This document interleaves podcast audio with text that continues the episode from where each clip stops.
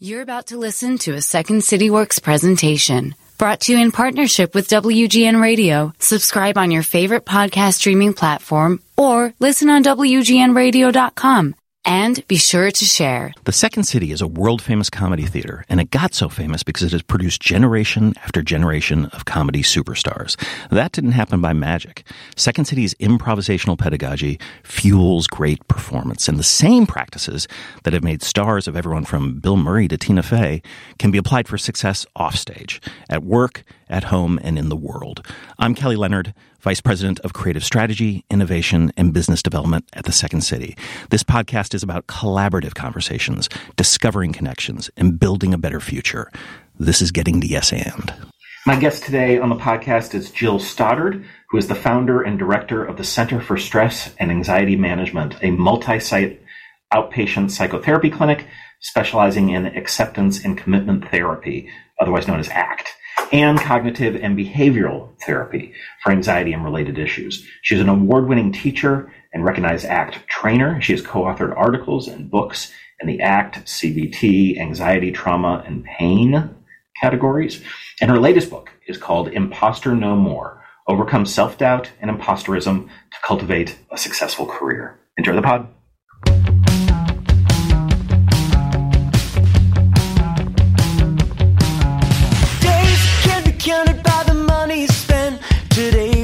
Another better left unsaid. Days that can't be counted by the time to rent. Tomorrow's just another like the one that comes next. The corner of the highway that leads to the job at the desk by the boss with the elegant watch. The tick of the clock and the tick of the clock mark the moments till the ticking stops. Jill Stoddard, welcome to the show. Hi, Kelly. Thanks so much for having me. I'm excited to be here. So, some years back, I gave a TEDx talk and I presented the idea that 99% of the people in the world think they are frauds, myself included. Um, we think we're bad friends, bad parents, bad colleagues, bad spouses. And then I suggested that the 1% that don't think that are probably the most dangerous people on the planet. Um, I have no science to back up this claim, and that point was actually brought home to me after the talk when I overheard a couple arguing in the lobby. I heard the husband distinctly say, he just made up that 99% thing. He's an improv guy, not a scientist. now, you, you, you have degrees uh, next to your name. I'm not really that far off, right? You are not that far off. So what the science says is up to 70% of people feel like frauds. But okay. I think where you're actually probably right about the 99% were all those other things you said. So mm-hmm. this like, I'm not good enough story right. seems to actually be nearly universal for all humans. And then, yes, there's this tiny percentage of people who maybe are narcissists or sociopaths. I mean, I don't have science to back that up, but that's a hypothesis that probably that small portion of people that don't have any form of an inner critic are those types of people and are dangerous. Yes, I would agree with you on that. And there's a, a, a term for many of those people, and it's called the Dunning Kruger effect, right? Yeah.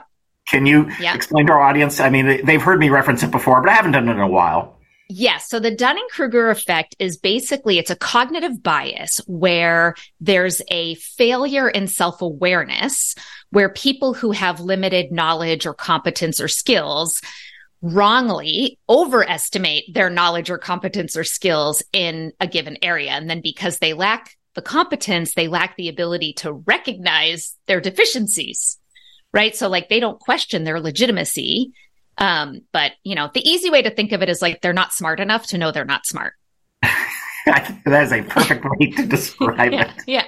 and you are probably describing a good 75% of my bosses uh, over time that I've had. Oh, that's tough. That's tough. Yeah. I, you know, it, but but I don't. but it tends to be true. I mean, again, again, and I'm talking about a lot of um, uh, cisgendered white men. Mm-hmm. Um, and I know that there's some uh, uh, uh, research that sort of backs us up too, in terms of if you if you've if you know we talk about being growing up on third base or, or whatever, but if you if you grow up and and you have these things and you go to good schools and you just assume, of course, it's because you know of of your excellence, and you never assume that there might be some sort of systemic thing going on that allowed you to walk in to a place that uh, another person simply can't can't get get by, the barriers. Yeah, totally. I, you know, I tell the story in, in the book about telling my dad, who's a straight, cis, white male, all the things, uh, that I was giving a talk on imposter syndrome. And he was like, huh? What's that? And I figured once I explained it to him, he would recognize the concept, even if he didn't know what it was called. And, and so I explained it to him and he was just dumbfounded. And, you know, he was an entrepreneur who started and sold companies, but it never occurred to him that he that it wasn't his place to do that and mm. and that's not his fault right like we all just sort of swim in the cultural waters that we swim in and you know if you're part of the majority groups you don't really get messages that you don't belong at all the tables but if you're female or transgendered or gay or black or you know any person of color an immigrant, a disabled person, there are overt and covert messages across your lifetime that maybe you don't belong in certain spaces. And so it stands to reason that you would then develop these kinds of ideas like, I'm a fraud. I don't belong here. I'm going to be outed at, any moment. The research on this is unfortunately very limited. So this mm-hmm. is still sort of a hypothesis. I hope people will take up this mantle and actually do some good science to research this but it, it seems to be a pretty reasonable hypothesis. That's right. So people often ask me, like, okay, so what are you reading right now? Who are you interviewing? And I, and I told them you, and I said this, this book is about imposter syndrome. However, I am, after reading this book, going to try to not use the word syndrome. So t- tell us why why that particular moniker might be problematic. I I love it and I hope this can be like a whole cultural rebranding. Well, first of all, if 70% of us have it, it can't be a syndrome because it's just normal. Yeah. Right? Like if yeah. this is if this is a nearly universal human experience, then it's not some like disordered psyche. So that's kind of number 1. You know, the other and, and I think the history of this is fascinating when Pauline Clance and Suzanne Imes first identified this phenomenon. They called it the imposter phenomenon, mm. but they thought that it only appeared in high achieving women. And so lo and behold, shortly after something that appeared among high achieving women was called a phenomenon, our culture rebranded it to a syndrome, right? Oh. They made this like, oh, women don't have confidence. They must have a syndrome. And I don't think that that's a coincidence. Right. right. And so right if if the hypothesis is accurate that this may develop out of experiences with discrimination or oppression, then that is another reason that it should not be called a syndrome. Right? This is not about a disordered psyche. This is a normal human reaction, especially for people who have had experiences of being marginalized. Right, right, right.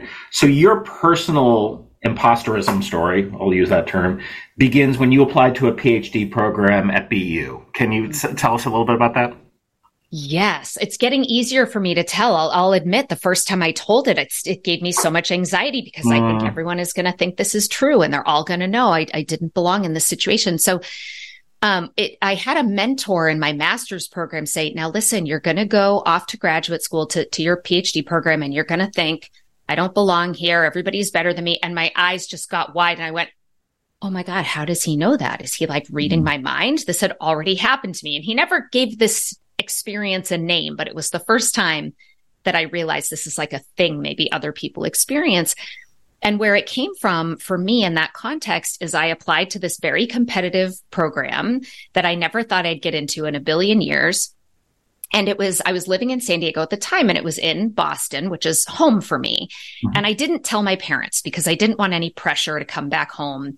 And then the guilt ate away at me. And I finally confessed to my dad that I was applying to this program at Boston University to work with a guy named um, David Barlow. And my dad went, Dave Barlow, the clinical psychologist? And I was like, wait, what? Like he's a businessman. He doesn't know anything about mm-hmm. psychology or mental health. But it turns out they had played golf together at the same golf club. Mm-hmm. So the next time he saw Dr. Barlow, he said, Oh, hey, my kid is applying to your program. Fast forward a few months, I got in. Mm-hmm. And that was in the year 2000. So 23 years ago. And to this day, despite racking up many achievements in the last two right. decades, I still feel really insecure that I did not deserve a spot in such a, I like felt like such a mediocre applicant. I don't know how I got that spot. It must just be because Dave played golf with my dad, which of course is not giving David Barlow very much credit, No, right? To no. think like Mm. it's sort of offensive toward him that he's just going to give away one of his 12 slots to somebody who's not going to go make him proud out in the real world, right? That's right. And rationally, of course, I get that. But emotionally, I still hold this like deep insecurity that that is the only reason I got into that program. and th- and this is in many ways because the the power of stories, right? So so we are human beings, we're storytelling machines. Um, we love stories, but we also use stories to explain ourselves. And the stories that we tell ourselves, they they can be w- wonderful. Um, they they can be part of a therapeutic uh, process. They can be about dealing with trauma, all that, and they can also uh, uh, screw us up and and I think that's what what you're kind of getting at. This is the you say quote in the book. Unfortunately, old self stories are pretty hardwired, and humans aren't manufactured with a delete button. Oh, if we only had a delete button, right? Oh, if only. Like eternal sunshine of the spotless mind. yeah, Just, yeah, you know, yeah, yeah. Zap it right out of there.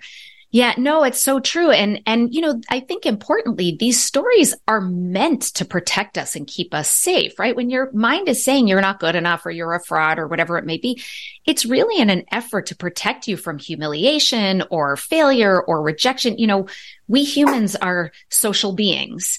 And since the dawn of humanity, there is an advantage to, you know, we now know through loads of research that like the number one factor that predicts overall physical and mental health and well-being is relationships.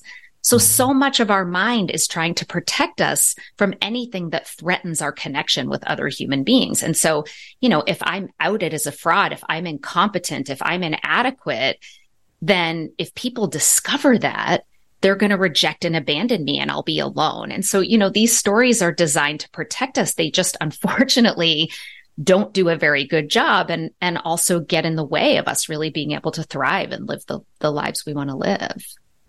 I think another thing that was interesting reading this book, and this has come up a lot in the last few years, is a realization that words are so important and that our uh, sometimes our associations with certain words lead to assumptions that can be really wrong. Um, and you talk about this with the idea of uh, positive and negative reinforcement, reinforcement learning, generally speaking.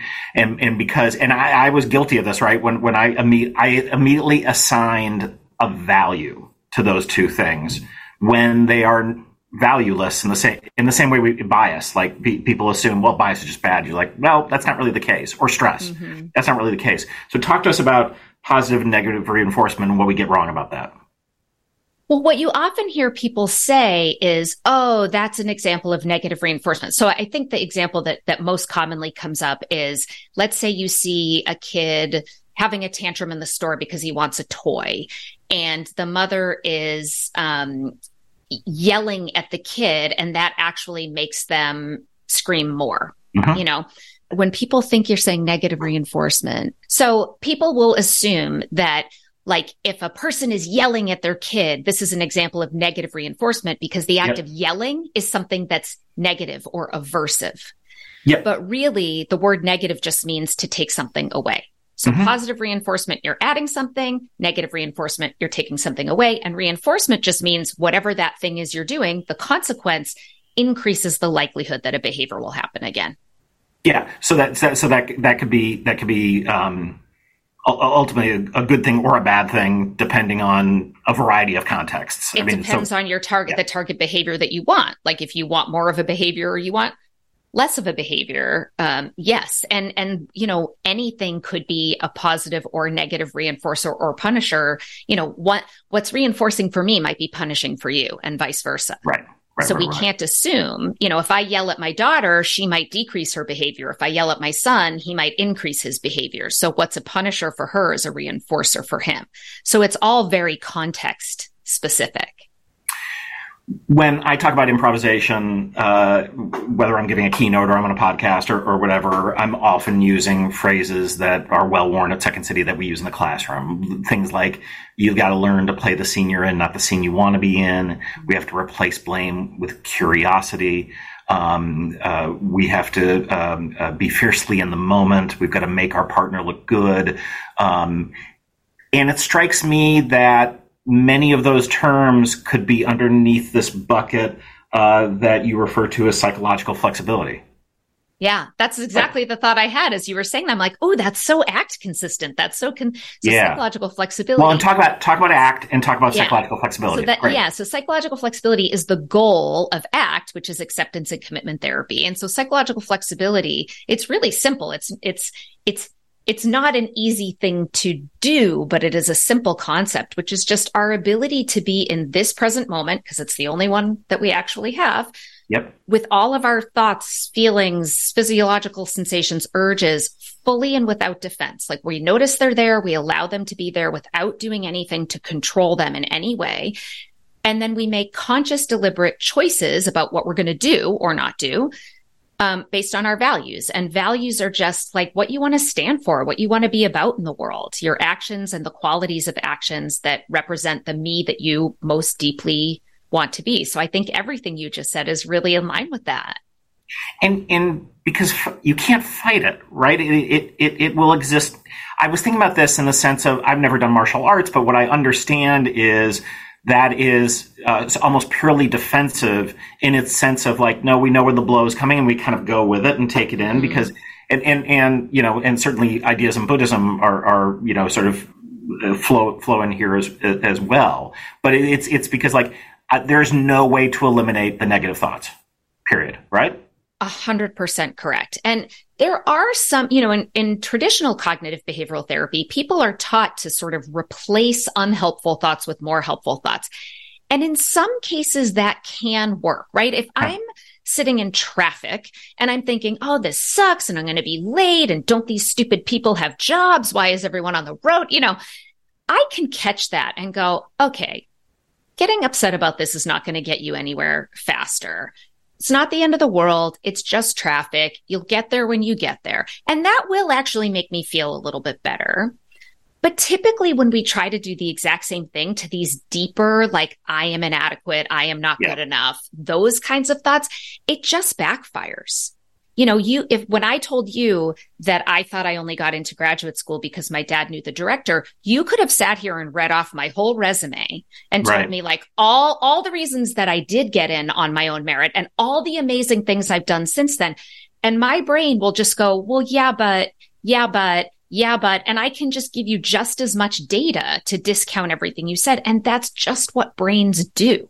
Mm-hmm. So we tend to get, we, we end up giving the thoughts more power when we try so hard to change the content of them. And what psychological flexibility and ACT are about are changing our relationship to those experiences instead, like kind of letting go of the battle against them and just letting them, letting what, what is already there anyway to just be there and not letting it affect your behavior and your choices. I was talking to Michael Gervais yesterday. So he, he's coming on the podcast. Um, he has his own podcast. He is a sports psychologist and famously worked with the Seattle uh, football team when they won the Super Bowl. And his book is about uh, fear of other people's opinions. So not dis, not not dissimilar from what we're talking about mm-hmm. here. And and you know, I kept stressing one of the powerful aspects of improvisational training is that it's embodied and that certainly, you know, when I first entered this work, I was all about brain, uh, both for myself and the things I was seeing. And then over time, just realized more and more and more, uh, the body is kind of showing up first. it's not, not, not to say the brain. And you say in the book, quote, our minds and bodies can be obnoxiously compelling. Yeah. and, and I think that's what you're referring to, which is, wow, this is like, there's, there's a bunch going on here and it ain't just all up in the noggin. Yeah, no, that's very true. And when you said that, that it's about being embodied, I got literal chills on my mm. body. So that's sort of like a nice parallel process. And that's, I call that my body barometer. It's usually telling me, you know, that something, there's something important that has just entered into this space. You know, the first time I ever noticed it was the first time I ever sat with a client and did clinical work and I just had chills and I knew in that moment, like, this is my calling. This is really what I'm meant to do. And, and that body barometer hasn't steered me wrong since. And I think that's an example of that. And we often ignore those things, or if they're uncomfortable, then we do our best to escape or avoid them. And, you know, that can really come at a cost. It can keep us stuck. It can keep us, you know, from like, it, it just kind of restricts the, the repertoire of opportunities that we have if we're so focused on not experiencing the internal experiences that are uncomfortable for us. You also write in the book, quote, we don't escape being human without a generous helping of pain, but sometimes we get to choose how much we suffer, end quote. Um, t- talk about that. What, what how, how, do, how do we choose how much we suffer? Yeah. So you mentioned earlier that there are some elements in this book that are similar to Buddhism, and that is spot on. And yeah. there is a lot of ACT that is, um, you know, ACT was influenced by a number of different traditions, and one of those is Buddhism and, and other, you know, old ancient Eastern traditions. And so in Buddhism, they say pain times resistance equals suffering. Mm. And pain is just part of being human. I mean, we come out of the womb screaming, literally, our very first experience in this world. And if we're not, it actually means something's terribly wrong. Mm-hmm. And so you don't get to be a human being in this life and not do pain. It's just part of the deal. But resistance is optional. Mm. Right. And so if we have pain and we have resistance, we have a lot of suffering. But if we have pain without resistance, then we just have pain. Interesting. Uh, my my wife has a book coming out next year, and it's uh, called Funnier, which is about her comedy theory. Um, and part of her comedy theory is that all comedy is three elements. And if you look at like a mixing board, um, you have um, recognition, some level of kind of truth, you have pain, and you have distance and it's and it's you know so so with regard to those three elements are always there for for there to be comedy. And the pain and distance thing is really in terms of like you can dial up the pain if you've got more distance and then you have to reduce that distance when you have pain. And i think about this because while we talked about improvisation comedy is another element of truth telling.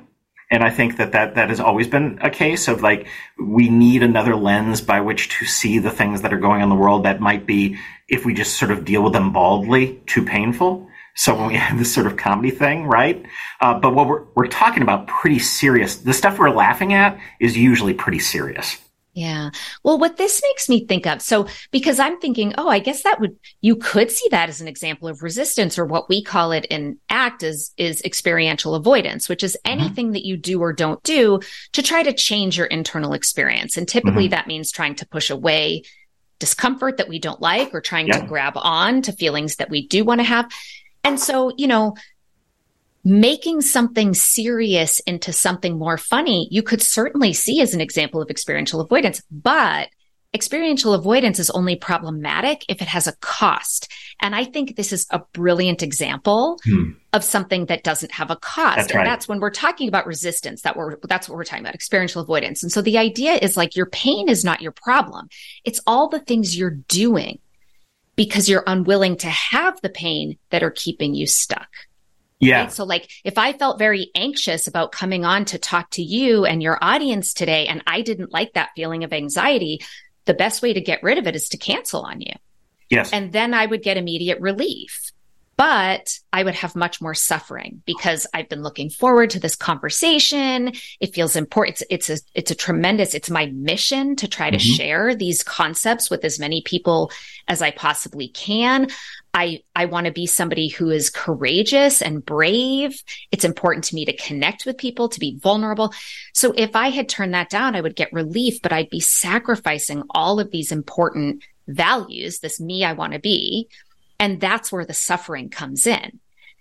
But if you have avoidance that's like it's raining out and I put up an umbrella, that's technically avoidance, but there's no cost. And it might mm-hmm. even make it more likely that I'm going to, you know, go do the things I want to do because now I'm outside, but I'm still nice and dry. Yeah. And, and I, I, think, think comedy is a good example. Yeah. And I think another way to look at it is comedy is a reframe. Mm. You know, it's, it's, it's a, sim- a simple reframe of a particular, and usually it's a problem right? There's an equation of like, you know, you, you, think you're doing one plus one equals two, and we're kind of showing you that maybe one plus one might equal three. Um, and so, and it's incongruent in that sense, which is also uneasy. Um, but and, and then is you you as a as a comedian are are really playing with the audience in terms of that because if you just do the hard hitting stuff the whole time, you're going to lose them. So right. you've got to figure. I think it's George Carlin who's this wonderful phrase of, "I want to take people uh, up to the line, and I want to have them cross that line with me, and be glad they came." Mm, and, and people that. always forget yeah. the be glad they came. Glad so a lot of people are like, oh, I want to cross the line. It's like, yeah, that's fine. But but but you got to make them be glad they came. It's not just crossing a line. Right. And I think that's the difference between what I would call wise comedy and, and, maybe other people call comedy. And you you talk about Marsha uh, Linehan with this term "wise mind," which made me think about this. Can you talk about uh, what that is?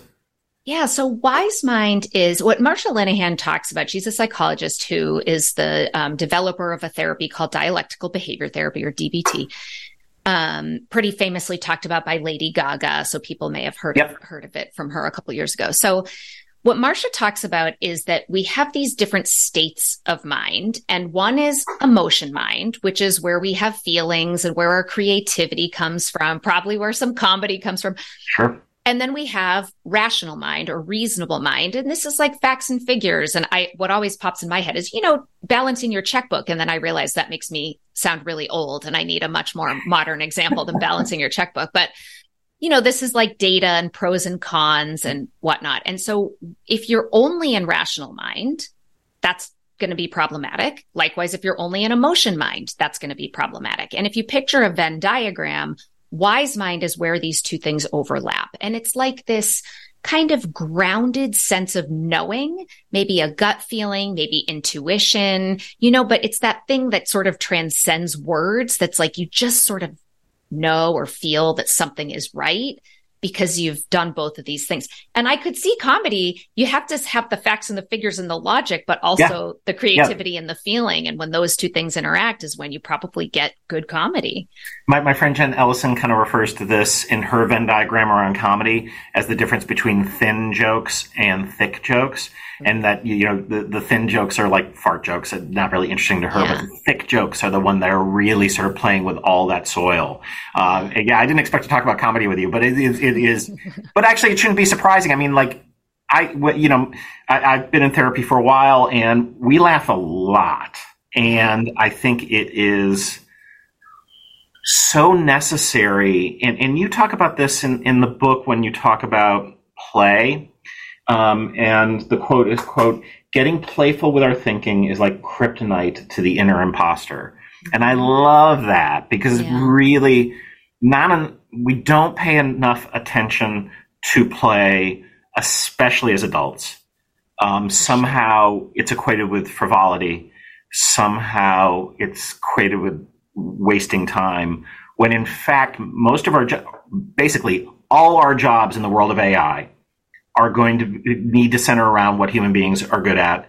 And that are all things that relate to our ability to be playful problem solvers, playful storytellers, all the things that are play centered. The computers can't do. Oh yeah, that's interesting. I've never thought of that before. Yeah. Yeah. And you, did you, I think you had Mike Rucker on as a guest. Did you have him on? He wrote a book called The Fun Habit. No, you had, and I have had a lot of guests overlap on our on our podcast. I wasn't sure if he was one of them. No, I had another. I, I, had another uh, uh, guest on who talked about the the fun uh, fun as a concept. But yeah, that that and it was a I'm sure a similar conversation, which is yeah. like this this stuff is really important, and yet it's and like it's, there's science behind that. There is science behind right? It. Yeah, yeah. It's not just like oh, I think we should do more of this. There is science behind the importance of us maintaining play and creativity and fun. How do you do that for? Okay, so you're an adult, you with adult responsibilities, uh, and you recognize the play's fun. Are there ways that you incorporate that into your world?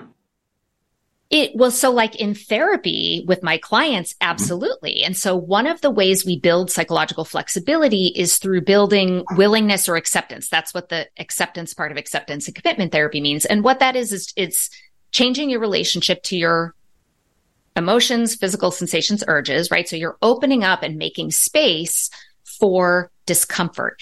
And so I love to do this in really playful kinds of ways. And so my favorite way, I even have it right here in my drawer. I can pull them out and show you, even though we're not on video. But look, see, do you know these Bean Boozled jelly beans? Oh, yeah. Mm-hmm. So I'll play Bean Boozled with my clients where you spin a spinner and you know i have them order we do all telehealth. So they order theirs online and we're on the computer with each other and we all have our jelly beans. And you know you spin the spinner and it says you have to eat the pink speckled jelly bean but you don't know if it's going to be pomegranate or old dirty bandage. And so we eat these together but we mm-hmm. do it as a mindful willingness exercise. And so it sort of has this twofold you know they're learning a therapeutic skill but we're also doing it in a way that like isn't so serious you know and believe me there is a lot of laughter when when we do things like this sometimes I'm not wearing my glasses today. Otherwise, you and I could do this, but you know, I'll have us turn our glasses upside down. Yeah. And then you can practice willingness toward how it feels funny on your face, how you can't see because the prescription is not the right way, how maybe you're feeling a little embarrassed that the other person sees you looking so silly. And so it has this like dual purpose again of like it's playful and fun, but it's also a way of building psychological flexibility and learning a therapeutic skill that you can then apply in other areas of your life outside of therapy. Jill, I don't recall when we spoke last, did we talk about the origin story of Second City and Viola Spolin, the social worker who started all this stuff? I don't think so. I don't think so either. So so, although City, you, it sounds familiar, you might have written about it in your book because I yeah, read I, Yes and. Yeah, so I think I it might have been in there, but I don't think you and I talked about it. Remind me though. Yeah, so the, the all these these exercises and games that we still that we taught to the founders and that we taught to Stephen Colbert and Tina Fey, and you know this is still part of the curriculum and the pedagogy of Second City were essentially most of them were created by a social worker in the 20s and 30s by the name of Viola Spolin, whose job was to better assimilate immigrant children and kids from the you know projects of Chicago yeah. uh, to collaborate and play. And this sort of idea of sort of gamifying social and emotional skills and self regulation and all that. Um, Um, seemed odd at a certain point and it no longer seems odd to me. It seems like dead on. Yes totally. Everybody's finally caught on and has been doing a lot more of that. Yeah. And and and i think i think in i think in part i think it also goes back to the embodied aspect because these games require you to be present in a room with other people moving in a room with other people and I had this observation, and I want to see if you, I've, I've tested out a few people, and most people are, I'm finding more and more that people do not know how to walk out in the world with other people. you know what I'm talking about? Like literally walk? Literally be in a space with other people and recognize how to put their bodies there. I'm getting bumped into. I'm having people block me. I'm being like, do, like, what is what is happening here? Or even driving and having people like cut, like what? And it's not just obnoxious behavior of trying to cut in. It's like just they don't they don't know. Not paying well maybe it's because our attention has been so hijacked by all things well, that's technology one thing, right? i think it's affecting everybody's executive function in odd ways that we're maybe not realizing. And two years uh, not being in crowds of more than a couple people. Right. Yeah. We don't know how to be with large groups of people. And yeah i think that that's that is true. But we but i love this idea of doing anything that can be embodied. You know, one of the ways I like to, to teach the benefits of present moment awareness is I'll, I, I, I don't do this as much now that I'm on telehealth, but when I was in person, because I've moved to, to Boston and I still do therapy in California, which is why yep. I'm online. Um, I would bring a blown up balloon mm-hmm. and have my adult, I only see adults, have my adult patients play the keep the balloon off the ground game. Yep. And then tell them to try to worry about something you know, so if there's somebody who's like worrying about paying their bills, I'll be like, okay, keep the balloon off the ground and worry about paying your bills. And you can't do it. Can't do it. Right. Cause you can only be in one time at a time, right? Yep. Past, present, or future. You can't, you can't be in the present and in the future at the same time. And that's so much more effective than saying that with words. And, and actually a huge part of acceptance and commitment therapy is experiential learning and experiential practice. And it's just so much more salient and, and memorable. That's fascinating. Of course.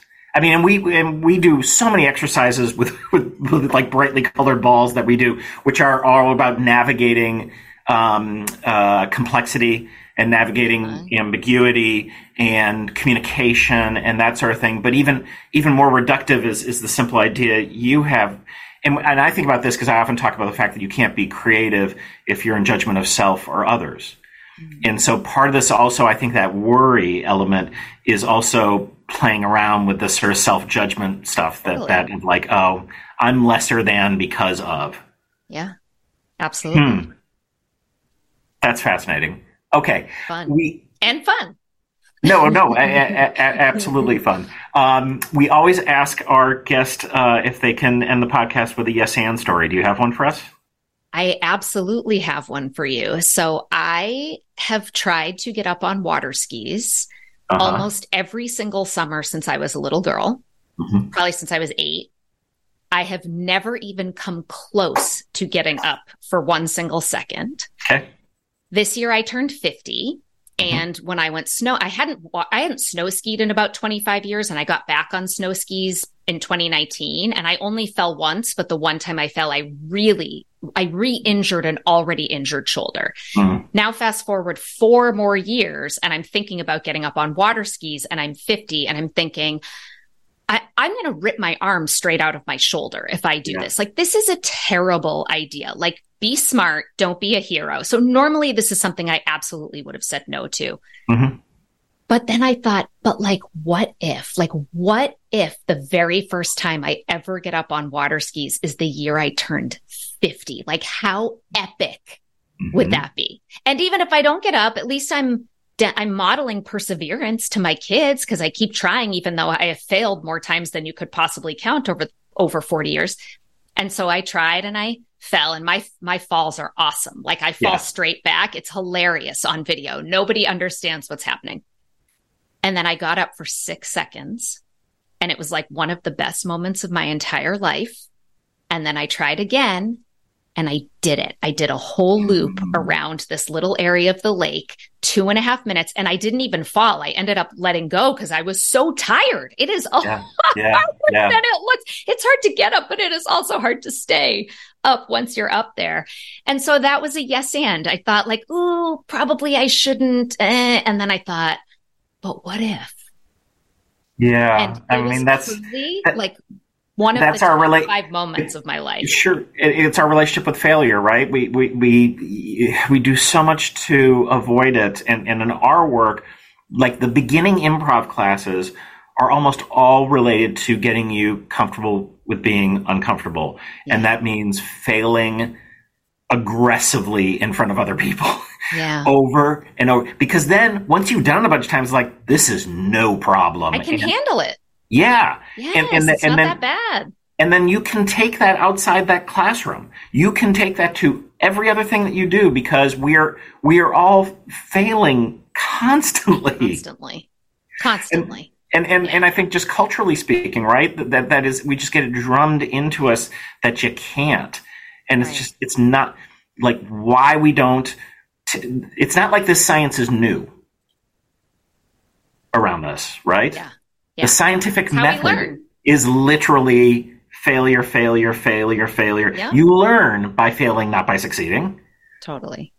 Yeah. And, then you do it yourself. The payoff is so much better. If all you ever do is succeed, you don't ever like get the zhuzh, yeah. right? Or right. if I had tried getting up on skis five times and got up my sixth, like, woo, yay. But to fail for 40 years and then to be able to do it, like, I will never forget this. And my whole family was in the boat and we have it all on video and they Uh-huh. were screaming their faces off, which was like the other best part of it. And oh, I'm getting goosebumps again. For Yeah. days after that, my nine year old son kept going, Mommy, you did it. Can you believe it? You did it. And it motivated him to keep trying because he Yeah. just started trying and he hasn't quite been able to get up yet. So we're going back up there this weekend. I said, Are you going to try to get up on skis again? He's like, mm Yep. Yep. Yep. Yeah. That's right. The book is called Imposter No More Overcome Self Doubt and Imposterism to Cultivate a Successful Career. Jill Stoddard, thank you for coming on the pod. Thanks so much for having me, Kelly. It was great to talk to you again. Getting to Yes And is produced by Second City Works and WGN Radio. Our editor is Iridian Fierro from WGN. We get support at the Second City from Colleen Fahey, Mike Farinaccio, and Emma Smith. The music you hear at the beginning and end of the show is by Jukebox the Ghost.